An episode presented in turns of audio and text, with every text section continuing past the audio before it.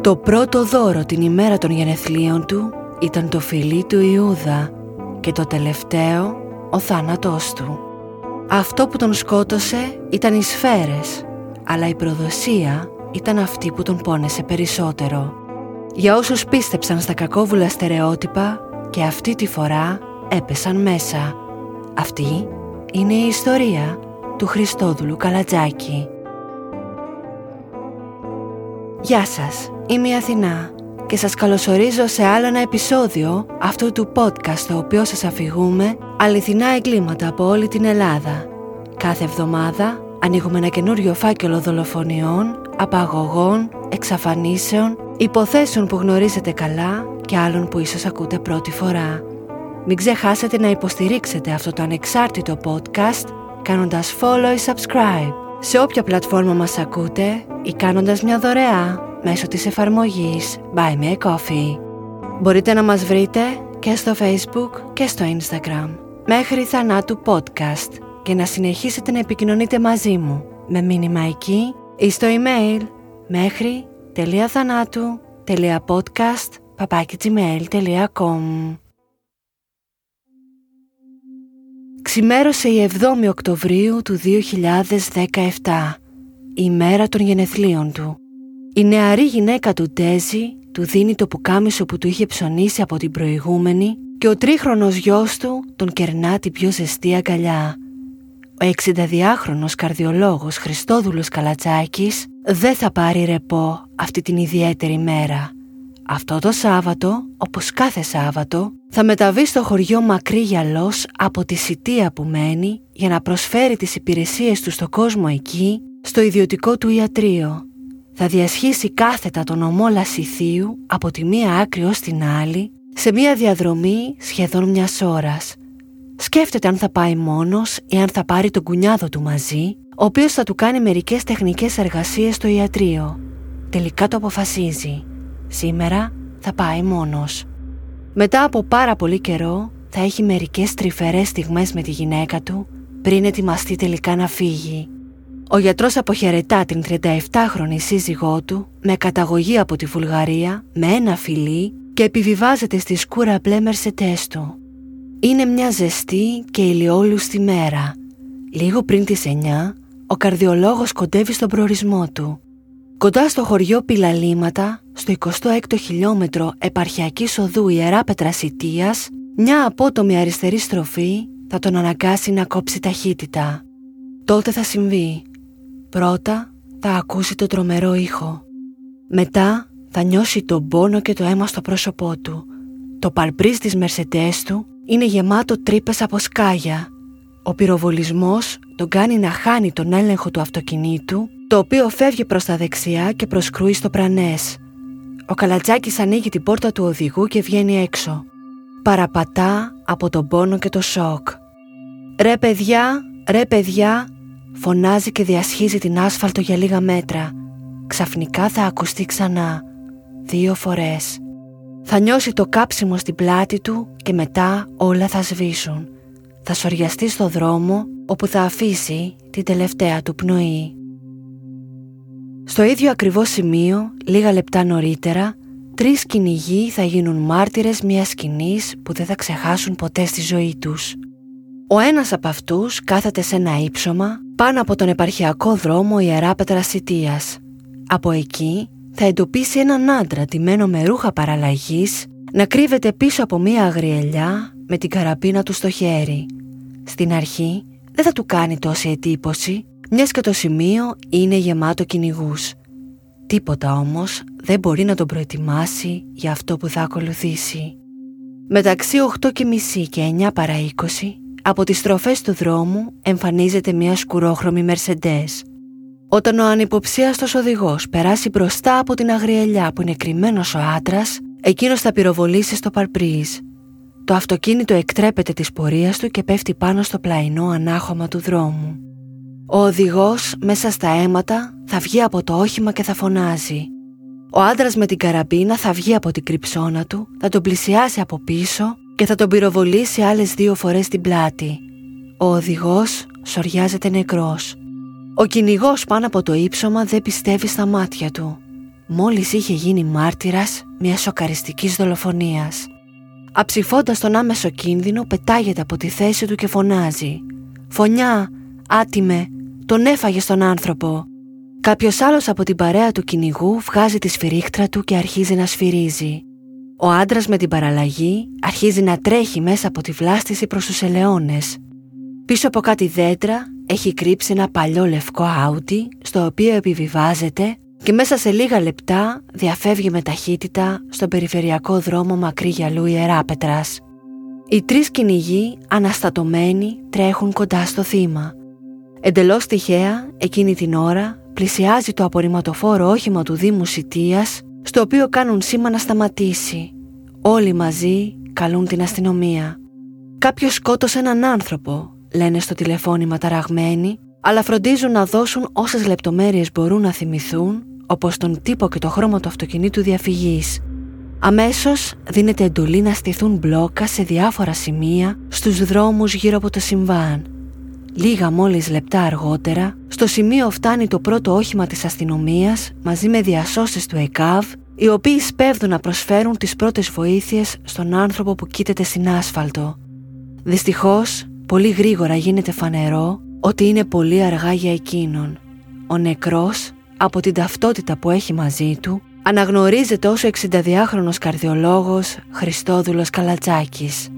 Σήμερα είχε τα γενέθλιά του. Τώρα είναι σκεπασμένος με ένα λευκό σεντόνι. Η αντίδραση της νεαρής συζύγου του όταν μαθαίνει τα νέα του θανάτου του είναι σπαρακτική. Το θύμα είναι πασίγνωστο και στους κατοίκους της περιοχής, τόσο ως άνθρωπος όσο και ως επαγγελματίας. Κόσμος αρχίζει να μαζεύεται στο σημείο για να παρακολουθήσει με ενδιαφέρον τις εξελίξεις της έρευνας. Η μαρτυρία των κυνηγών είναι μεγάλη σημασίας. Οι άντρες είναι σε θέση να υποδείξουν στους αστυνομικούς όλες τις κινήσεις του αγνώστου με την παραλλαγή. Ψάχνοντας ανάμεσα στη βλάστηση, οι αρχές καταφέρουν να εντοπίσουν πεταμένα μία καραμπίνα, κάλικες, μία τσάντα κυνηγετική και ένα ζευγάρι παπούτσια. Η αστυνομία είναι σε γενικό συναγερμό. Αξιωματικοί του τμήματος Σιτίας, της Υποδιεύθυνσης Ασφάλειας Αγίου Νικολάου, του Τμήματος Ασφάλειας Ιεράπετρας, του Τμήματος Αστυνομικών Επιχειρήσεων Λασιθίου και του Γραφείου Εγκληματολογικών Ερευνών καταφθάνουν στο σημείο του άγριου φωνικού. Μαζί τους η ιατροδικαστής του Πανεπιστημίου Κρήτης, κυρία Εκατερίνη Κανάκη, η οποία κάνει αυτοψία στη σκηνή του εγκλήματος. Ο γιατρός Χριστόδουλος Καλατζάκης χτυπήθηκε με εννιά βολαφεσίγκια για κυνήγια γριογούρουνων, μία φορά στο πρόσωπο και συγκεκριμένα στη μύτη, ένας πυροβολισμός που το παραμόρφωσε τα χαρακτηριστικά, καθώς και δύο φορές στην πλάτη που ήταν και οι χαριστικές βολές. Πολύ γρήγορα οι αρχές αποκλείουν το ενδεχόμενο να πρόκειται για δολοφονία που σκοπό είχε τη ληστεία. Και αυτό γιατί πάνω στο θύμα βρέθηκαν αρκετές χιλιάδες ευρώ σε μετρητά, ένα πολύ ακριβό ρολόι χειρός και μια χρυσή αλυσίδα λαιμού. Οι ερωτήσεις είναι σαφείς. Ποιος και γιατί έστησε ενέδρα θανάτου στον άτυχο καλατζάκι. Ήταν αυτός ο στόχος του δολοφόνου ή πρόκειται για μια εντελώς τυχαία επίθεση στο δρόμο; Η καθοριστική σημασίας κατάθεση των μαρτύρων και η άμεση κινητοποίηση μεγάλης αστυνομικής δύναμης σε όλη την περιοχή φέρνει γρήγορα αποτελέσματα. Λιγότερο από δύο ώρες μετά τη δολοφονία, ένα παλιό λευκό άουτι εντοπίζεται σε μπλόκο στην περιοχή Κουτσουνάρη λίγο πριν την Ιεράπετρα. Ο οδηγός του, ο 37χρονος Καρσέβ Κρασιμίροφ από τη Βουλγαρία. Μέσα από το όχημά του συλλέγονται ένα περίστροφο, έξι φυσίκια, δύο μαχαίρια, ένα κινητό τηλέφωνο, 770 ευρώ και 77 λέβα. Ο Κρασιμίροφ θεωρείται αμέσως νούμερο ένα ύποπτος και οδηγείται στην ασφάλεια. Ο 37χρονος Βούλγαρος είναι μια μεγάλη έκπληξη για τις αρχές. Είναι ο ίδιος παρασημοφορημένος αστυνομικός των ειδικών δυνάμεων από το 2004 στη χώρα του, κατάσκοπο στην ομάδα καταπολέμησης εγκληματικότητας, ενώ έχει τιμηθεί και από τη Γενική Διεύθυνση Αστυνομίας του Βασιλείου της Ισπανίας. Τι είδους κίνητρο μπορεί να έχει όμως ένας Βούλγαρος αστυνομικός να δολοφονήσει έναν Έλληνα γιατρό με ενέδρα μέσα στη μέση του δρόμου; Ο 37χρονος ανακρίνεται αλλά για ώρες κρατά σκληρή στάση. Όσο αντιστέκεται στην ανάκριση, παράλληλα οι αρχές καταφέρουν να συγκεντρώσουν σοβαρά στοιχεία εναντίον του. Ο χαρακτηριστικός σωματότυπός του αναγνωρίζεται από έναν από τους μάρτυρες κυνηγούς. Ακόμα πιο σημαντικό, πάνω στην καραμπίνα που βρέθηκε πεταμένη στη βλάστηση εντοπίζονται αποτυπώματα τα οποία ταιριάζουν με αυτά του βούλγαρου αστυνομικού.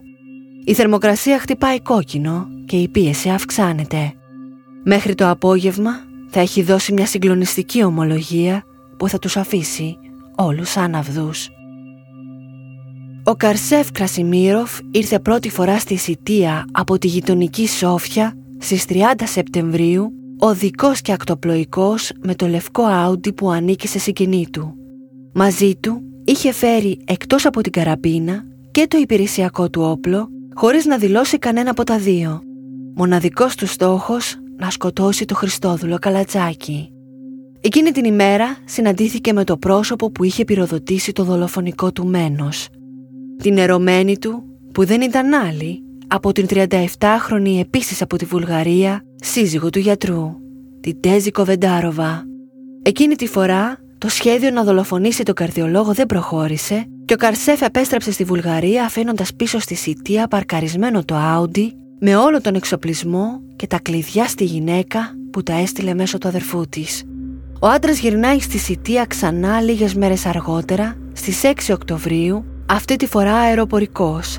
Γνωρίζει από την Τέζη πολύ καλά το πρόγραμμα του άτυχου γιατρού και ότι την επόμενη μέρα, το Σάββατο το πρωί, θα επισκεφτεί το ιατρείο του στο μακρύ γυαλό. Από την προηγούμενη, ο Καρσέφ έχει καταφύγει στη Ρακή και το Ούζο για να βρει το κουράγιο για αυτό που θα ακολουθήσει. Το ίδιο θα κάνει και εκείνο το πρωινό του Σαββάτου. Ανήμερα του φόνου, επιμελώς θα επιλέξει το τέλειο σημείο για να στήσει την ενέδρα του. Θα διαλέξει μια πυκνή ελιά απέναντι ακριβώς από μια κλειστή στροφή και θα περιμένει. Ο γιατρός θα δολοφονηθεί στη μέση του δρόμου σαν θύραμα. Σύμφωνα με τον ίδιο τον Καρσέφ, με την Τέζη είχαν έναν εφηβικό έρωτα, ο οποίος αναζωπυρώθηκε ακριβώς ένα χρόνο νωρίτερα μέσω Facebook. Οι δυο τους άρχισαν να μιλάνε και να έρχονται πολύ κοντά, μέχρι που το πάθος τους έγινε ασυγκράτητο. Η γυναίκα είχε ταξιδέψει αρκετές φορές στην πατρίδα της μαζί με το παιδί της για να τον δει, λέγοντας ψέματα στον άντρα της για τους λόγους του ταξιδιού της. Η αστυνομία σπέβδει στο σπίτι που η Τέζη κατοικούσε με το γιατρό και την προσάγουν στο τμήμα για ανάκριση. Στην πολυτελή κατοικία βρίσκουν και το κινητό της, στο οποίο αμέσως αποκτούν πρόσβαση για να ερευνήσουν.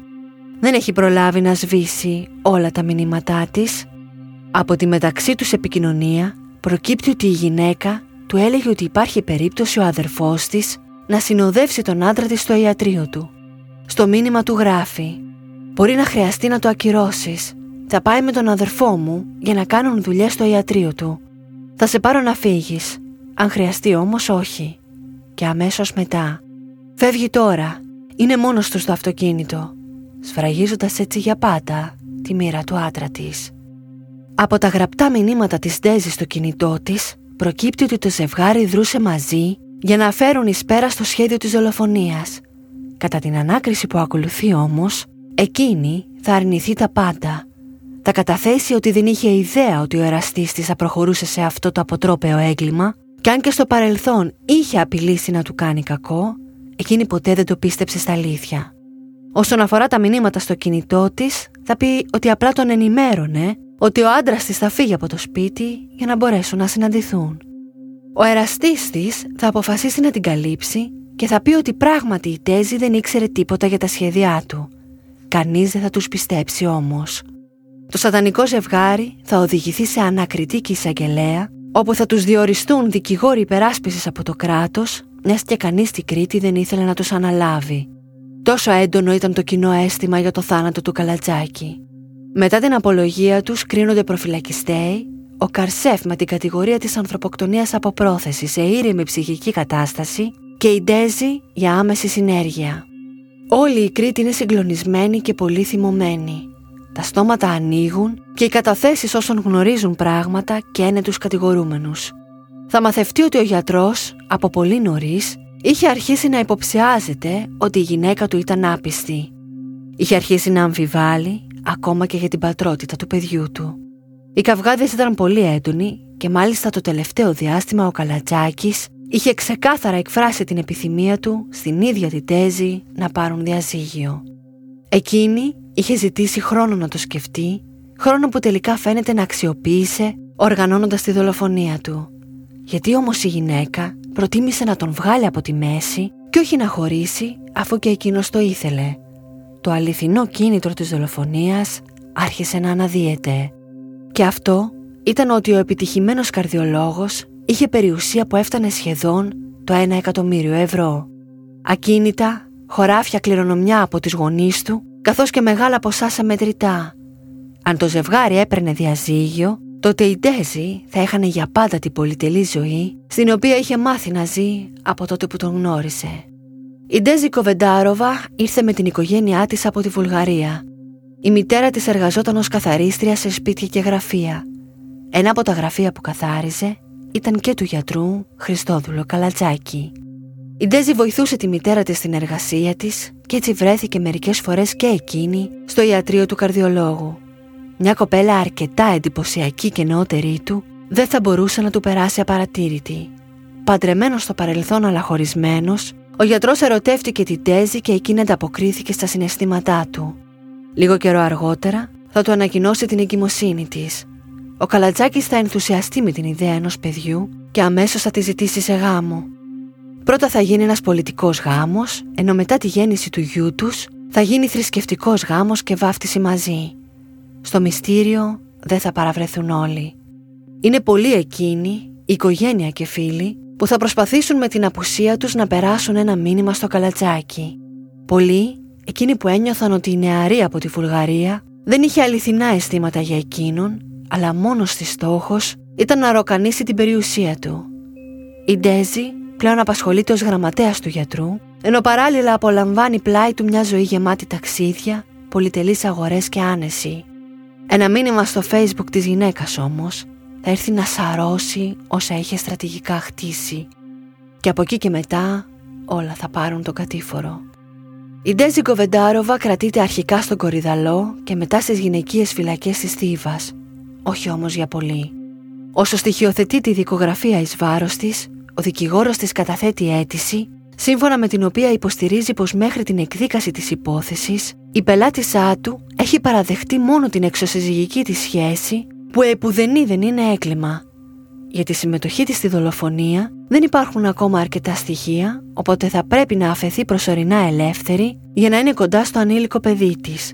Και έτσι θα γίνει από το Μάρτιο του 2018, με διάταξη του αρμόδιου ανακριτή Λασιθίου, η Ντέζη επιστρέφει στη Σιτία με περιοριστικούς όρους την απαγόρευση της εξόδου από τη χώρα και την παρουσία της δύο φορές το μήνα σε αστυνομικό τμήμα της περιοχής της. Η εξέλιξη αυτή ξεσηκώνει δικαίως αντιδράσεις. Η γυναίκα κυκλοφορεί στη Σιτία με το πεντάχρονο πλέον παιδί της και ζητά να αποσφραγιστεί μέσω του νηπίου η τεράστια περιουσία του γιατρού. Η οικογένεια του Καλατζάκη η αδερφή του και ο γαμπρός του, που είχαν για χρόνια απομακρυνθεί από εκείνον επειδή δεν ενέκριναν τη σχέση του με την Τέζη, τώρα κινούνται εναντίον της. Αμφισβητούν την πατρότητα του παιδιού για να διακόψουν έτσι κάθε προσπάθεια να περάσει σε εκείνη περιουσία. Αν το παιδί δεν είναι πραγματικός απόγονος του γιατρού, τότε η περιουσία περνάει στα αδέρφια του. Αν είναι, τότε δικαιωματικά θεωρείται άμεσος κληρονόμος και θα ζητήσουν την επιμέλεια και την επικαρπία του. Την επιμέλεια ενός παιδιού που έχουν δει ελάχιστες φορές. Η μάχη ξεκινά. Με το παιδί στη μέση αρχίζει μια σκληρή σύγκρουση, πρωτίστως να επαληθευτεί η πατρότητα. Το μονομελές πρωτοδικείο Λασιθίου ορίζει πραγματογνώμονα μια μοριακή βιολόγο γενετίστρια, αλλά η πλευρά της Τέζη ορίζει δικό της τεχνικό σύμβουλο, το γνωστό γενετιστή κ. Γιώργο Φιτσιάλο. Μήνες αργότερα θα βγουν τα αποτελέσματα κατά 99,99% πατέρας είναι ο Χριστόδουλος Καλατσάκης. Εν μέσω μηνύσεων και δικαστικών μαχών, το αγοράκι περνάει τελικά στα χέρια της μητέρας της Ντέζη, η οποία αναλαμβάνει να το μεγαλώσει όταν πλέον η δίκη της ξεκινά. Αυτό θα γίνει την 3η 19 Φεβρουαρίου του 2019 στο Μικτό Ορκωτό Δικαστήριο Ηρακλείου. Η συνεδρίαση θα αρχίσει στις 10 το πρωί και θα είναι μαραθώνια η πλευρά του Καρσέφ θα υπομειστεί όλη την ευθύνη της δολοφονίας και ποτέ δεν θα εμπλέξει την Τέζη.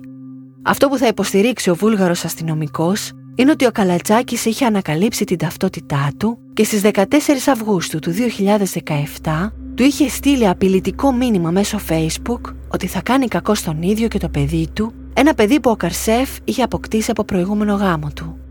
Το υποτιθέμενο απειλητικό μήνυμα δεν παρουσιάστηκε ποτέ ως αποδεικτικό στοιχείο, αλλά ο Βούλγαρος το χρησιμοποίησε ως κίνητρο για τη δολοφονία. Δηλαδή, δεν τον σκότωσε για να ζήσει τον ερωτά του με την τέζη και τα χρήματα του γιατρού, αλλά γιατί ένιωσε ότι η ζωή δικιά του και του παιδιού του κινδύνευε. Στον αντίποδα, η γυναίκα φώναζε για την αθωότητά της. Χαρακτήρισε τον Καρσέφ ανισόρροπο και αποκλειστικά υπεύθυνο για το έγκλημα. «Έχασα τον άντρα μου και θα χάσω και το παιδί μου εξαιτίας του», έλεγε. Τις ώρες που διήρκησε η δίκη έτρεμε αδιάκοπα και ήταν διαρκώς έτοιμη να καταρρεύσει. Παρά την προσπάθειά της να δείξει ότι και εκείνη ήταν άλλο ένα θύμα του εραστή της, αυτά που θα ακουστούν στη δίκη θα είναι ανατριχιαστικά. Αποκαλύφθηκε ότι περίπου ένα μήνα πριν τη δολοφονία του άντρα της, η Ντέζη έψαχνε στο διαδίκτυο για αγορά στρατιωτικών ρούχων, αλλά και οτιδήποτε σχετικό με τον νόμο για τις συντάξεις χειρίας. Το τζάκετ παραλλαγής που φόραγε ο Καρσέφ εκείνο το πρωινό, του το είχε κάνει δώρο εκείνη. Οι καταθέσεις των φίλων του γιατρού θα κάψουν περαιτέρω τη χείρα του. Θα καταθέσουν ότι ο γιατρός υποτίθεται φοβόταν ότι θα τον δηλητηριάσει γιατί εκείνος τη ζητούσε διαζύγιο ενώ εκείνη δεν ήθελε.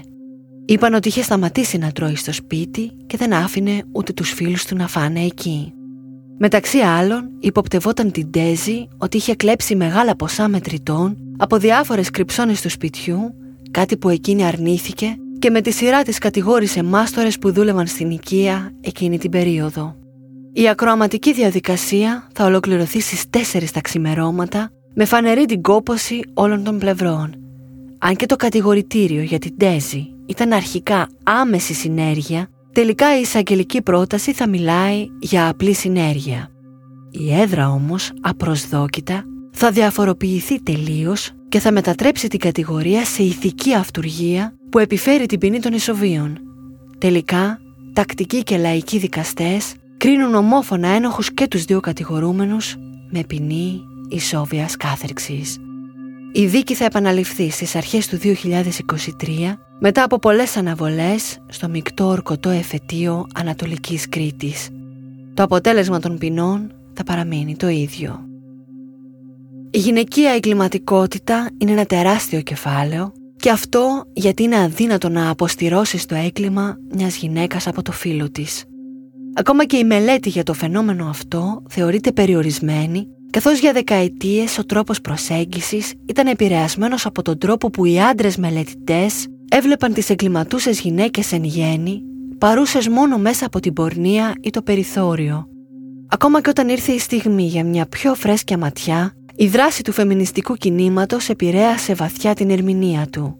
Γενικά και απλουστευμένα θα λέγαμε πως έχει παρατηρηθεί ότι οι γυναίκες πιο δύσκολα παραβιάζουν τους κανόνες μιας συνθήκης ή τους νόμους μιας κοινωνίας.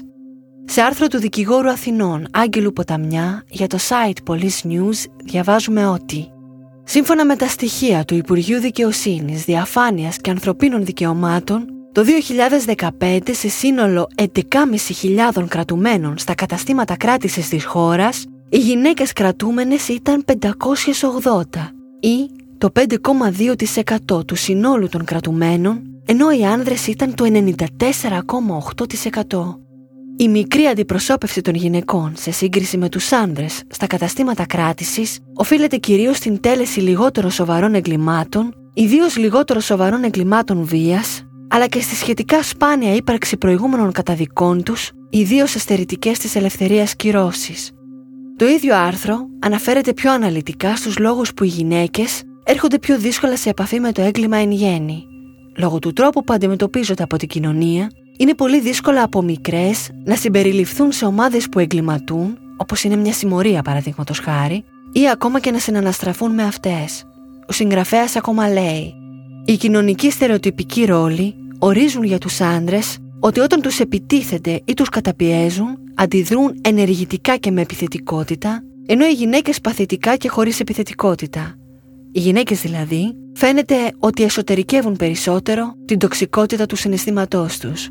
Ίσως κάπως έτσι εξηγείται το φαινόμενο της ηθικής αυτουργίας Μια κατηγορία αρκετά συνηθισμένη για μια γυναίκα που φτάνει ενώπιον της δικαιοσύνης.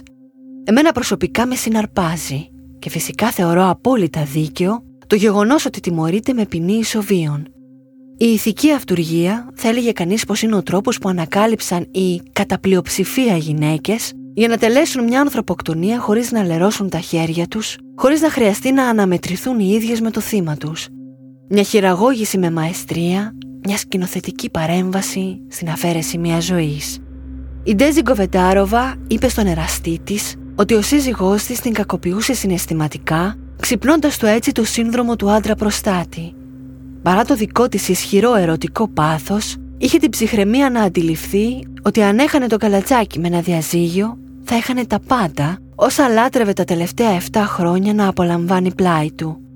Ο δυνατός εραστής της, ο παρασημοφορημένος αστυνομικός, ο εξαιρετικός στο σημάδι Καρσέφ έγινε στην ουσία τα χέρια της και αυτό φαίνεται να το πιστεύει και το δικαστήριο, το οποίο δεν αποφάσισε ότι έπραξαν από κοινού, αλλά ότι εκείνη ήταν το μυαλό πίσω από το σχεδιασμό της πράξης. Σε συνεντεύξεις που έδωσε πριν και αφού καταδικάστηκε, μιλούσε μόνο και διαρκώς για το παιδί της που θα μεγαλώσει χωρίς εκείνη, λες και η ευθύνη γι' αυτό ανήκει σε οποιονδήποτε άλλο.